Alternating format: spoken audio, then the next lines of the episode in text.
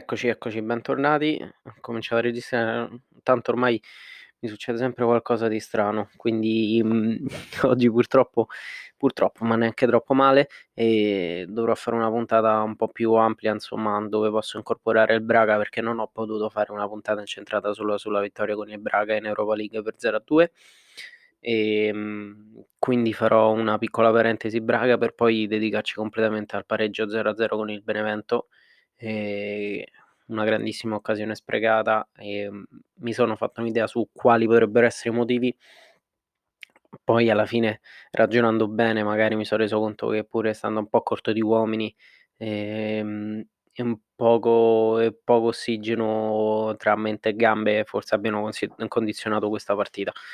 Però insomma, ehm, direi subito di partire con la puntata. Piccola parentesi Braga, ehm, leggiamo qualche situazione e poi ci tuffiamo direttamente su Benevento Roma 0-0. Allora, eccoci qua. Partiamo, partiamo, partiamo, partiamo con Braga Roma. Braga Roma 0-2, sedicesimi di finale di Europa League, ehm, turno di andata, 0-2, ottimo risultato, ehm, davvero un mezzo piede nel prossimo una qualificazione agli ottavi. Ehm, non voglio fare il il diciamo lo iettatore, però insomma è quello che mhmm, è quello che dice il risultato, insomma 0 a 2 è un ottimo risultato per stare un po' più tranquilli, pure per far girare gli uomini, in quanto troveremo la partita di ritorno prima della partita più importante adesso del campionato, credo. In questa situazione giocare con il Milan è uno scontro più che diretto, aspettando ancora la sentenza del del famoso 3 a 0 perso a tavolino con il Verona. Quindi arrivare con un risultato del genere può far riposare un po', ehm, la squadra di Fonseca o magari partire subito con i titolari e poi, ehm, se dovesse arrivare un gol, quindi fare una bella staffetta con giocatori che insomma non non hanno tanto minutaggio e quindi far riposare chi invece ce n'ha anche troppo. Quindi direi subito di, ehm 1-2 insomma, eh, l'1-0 della Roma viene in quei primissimi minuti con il gol del rientrante titolare Edin Dzeko. Ehm, e ancora una volta si vede ciò quello che sa fare meglio la Roma, quello che tutti ormai sanno: recuperare palla e partire subito con tanti uomini davanti. Però vorrei dare una nota di merito, perché ne hanno parlato poco, eh tutti si sono riferiti come Diavara fa ha fatto una grandissima partita, nulla da da togliere a Diavara, ha fatto una grandissima partita, di come lui abbia fatto partire un bel pallone per Spinazzola, ma credo che il valo il lavoro principale è venuto tutto da Cristante. Cristante ha fatto un grandissimo recupero, ha aggiustato benissimo il pallone che poi l'ha scaricato benissimo su Diavara e poi l'azione sapete qual è insomma però appunto recuperare palla, scarico al centrocampista, verticalizzazione subito con gli esterni. Nello stesso momento stavano nella stessa linea, ci stavano Spinazzola, ehm, Dzeko, Mkhitaryan e Karsdorp dall'altro lato quando poi è arrivato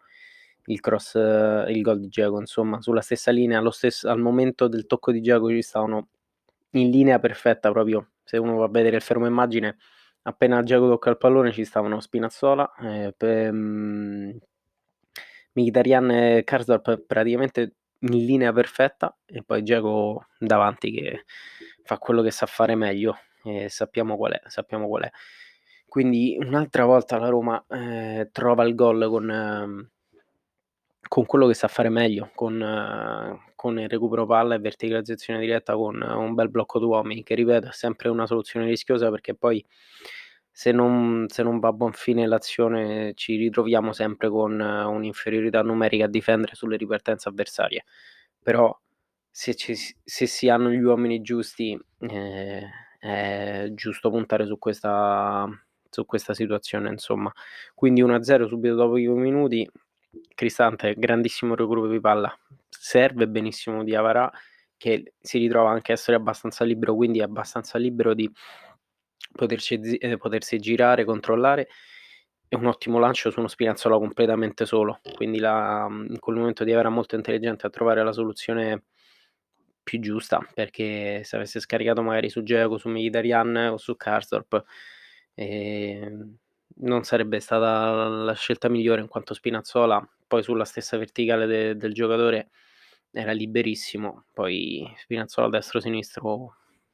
è diventato indifferente ormai.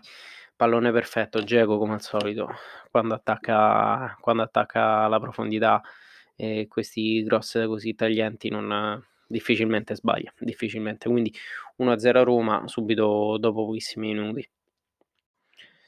E l'azione dopo, no, l'azione dopo, praticamente finita l'azione del gol di Dzeko, siamo costretti anche perdere Cristante e non era il, la prima perdita che affermo durante la partita a livello difensivo perché poi anche a seguito insomma perderemo i Bagnets. E quindi la Roma sarà costretta di conseguenza a risistemarsi tutta l'allenatore eh, invece di inserire giocatori di ruolo presenti anche perché credo che eh, la Roma a livello europeo non si sia portato dietro ehm, Federico Fazio insomma e Juan Jesus. Quindi eh, stavamo anche corti di centrali di difesa. E, ehm, e quindi eh, si abbassano sulla linea dei centrali con Mancini che scala centralmente e Spinazzola e Karsdorp che fanno una grande partita. E Veretù altra super partita si mette a, a ruolo di esterno destro dei 5 che non è la prima volta che lo vedevamo eh. ho visto un po' di persone sorprese a riguardo ma è stato provato più di una volta perché comunque, come ho detto nella scorsa puntata, Veretù è un giocatore che ha gamba, c'ha corsa, c'ha intelligenza e quindi sistemare un altro giocatore mh, che è stato provato più volte in una posizione non l'ho trovato per niente un azzardo. La cosa che mi ha impressionato più di tanto è che cambiando molto gli equilibri, gli schemi eh, tattici della Roma, quindi con due esterni che sono andati a fare i tre di, centro, i tre di difesa, scusate, si sono comportati molto bene, si sono comportati molto bene, ho visto grandi diagonali in chiusura e questo pure è segno di chi è fuori, ruolo, fuori ruolo, però l'allenamento, la tattica e ciò che vuole l'allenatore in qualsiasi posizione sa di che cosa sta parlando, cioè quindi che, che cosa vuol dire. Anche se non sto facendo il mio ruolo all'interno dell'allenamento, do, sento quello che dice l'allenatore anche agli altri compagni, quindi questo è anche un segno di rispetto e di attenzione sull'allenatore perché magari tanti giocatori fanno il compitino loro e quando hanno fatto il compitino loro, quando si fa tattica e non si dà retta magari a qualche richiamo, qualche mh, decisione dell'allenatore su altri ruoli. E questo invece è un ottimo segno e credo che sia molto importante all'interno di una squadra e soprattutto per un allenatore sapere che c'è la stima e il seguito di tutti questi giocatori, insomma e appunto stupido di come questi ragazzi appunto sapevano come comportarsi anche nei loro ruoli, una cosa che poi mi riallaccerò pure con, con la partita del Benevento perché siamo costretti comunque, eh, abbiamo perso due difensori, ormai Cristante lo conto come un difensore, e un, una staffetta sulla fascia di sinistra tra Bruno Perez e Spinazzola. Spinazzola pur giocando tra i tre di difesa è salito tantissimo. Ha avuto una catena con Bruno Perez, si alzavano, si abbassavano, si alzavano, si abbassavano. Un gra- era un grandissimo rischio, ho sempre avuto paura che poi ci rit- saremmo ritrovati con eh, l'inferiorità numerica là dietro, però ha funzionato bene, Spinazzola vuol dire per fare un lavoro del genere comunque andare, tornare, poi non è che torni sulla fascia perché c'è una grande differenza tra tornare sulla fascia, specialmente un sistema di gioco a 3-5-2 e ehm, tornare subito alla linea di tre bassi devi avere tanto fiato e tanta gamba. Quindi molto interessante questa situazione l'ho rivista anche con il Benevento con Spinazzola che partiva dai tre dietro però è andato più volte sulla fascia sul fondo insomma è qualcosa che mhmm, secondo me ci lavorerà ancora Fonseca perché ha funzionato bene chiaramente non lo possiamo fare sempre lo stesso discorso certe, certe logiche certe cose non vanno sempre bene con determinate squadre però è qualcosa che mi intrigava al momento, però molto, molto, molto bene, insomma. Quindi poi per tagliare la testa al toro, perché sennò poi la faremo troppo lunga, perché dovremmo parlare del Benevento. E, ehm, l'unica pecca che c'è stata, insomma, de, di Spinazzola e Karsdorp centrali, appunto, è che appunto Galeno si trova ehm, a saltare Garzap là dentro e poi Spinazzola fa una grande una grandissima diagonale poi eh, Sporarda insomma non riesce a trovare il controllo giusto per poter andare in rete. E, ehm, e Bruno Perez fa una chiusura importante insomma, però niente niente di speciale, anche perché poi loro, ehm, si sono trovati con l'uomo in meno. E questa è una cosa con cui ci dobbiamo riallacciare a Benevento perché 0-1 per noi e serviva fare il gol. Ho capi non è proprio lo 0-0, però 0 0-1 con l'uomo in meno poi ti spinge ancora di più a trovare un gol. Magari sullo 0-0 c'è un po' più di difficoltà perché, mhmm, la squadra avversaria non sta già perdendo, quindi tende a coprirsi un po' di più. Però ci riallacceremo dopo. E parlando de appunto della superiorità numerica, la Roma ha fatto una cosa che secondo me è proprio la base di quando si va in superiorità numerica, è avere pazienza. La pazienza è la base quando si va in superiorità numerica. Le squadre tendono a chiudersi, però se hai tempo, se hai cronometro, se hai ancora un po' di freschezza tra le gambe comunque la mentalità di farti sapere che stai in superiorità numerica e la pazienza aiuterà. Il giro palla, il fare allargare perché comunque sia quando sei in inferiorità numerica è vero le squadre tendono a chiudersi, però non rimangono un blocco di ghiaccio, stanno là davanti e non si muovono più, insomma. Sono costretti a seguire una catena dove o ovunque vada il pallone ci sono delle scalate dove ci sono gli avversari che vengono a fare pressing non all'uomo, però tendono a avvicinarsi in modo che loro poi non possono far girare il pallone. Quindi la pazienza in determinate situazione appunto è con il giro palla, il giro palla, il giro palla, fino a quando poi non si allarga la difesa avversaria. Una volta che si allargano un po' troppo i giocatori, perché comunque una certa, eh, uno diventa pure abbastanza, mhmm, stupido dopo tanto giro palla, perché stai sempre lì a seguire, a seguire, a seguire e sei costretto a cercare di andare a prendere il pallone o fai saltare una marcatura. Quindi si apre quel varco appunto per poter fare una verticalizzazione o poter andare sulla fascia e quindi andare in porta, insomma. E questa è stata è stata il motivo del gol fondamentalmente, perché la Roma era un po' che girava il pallone, non non tornava troppe volte indietro, ha cercato non ha cercato il quando aveva il pallone tra i piedi, non ha cercato subito il lancio lungo, la verticalizzazione, è stata paziente, perché sapeva che poi prima o poi ti ti sarebbe arrivato quello spazio, insomma. Braga poi tende comunque ad attaccare, ehm, ha una difesa alta, il portiere praticamente ha giocato a centrocampo tutta la partita, ehm,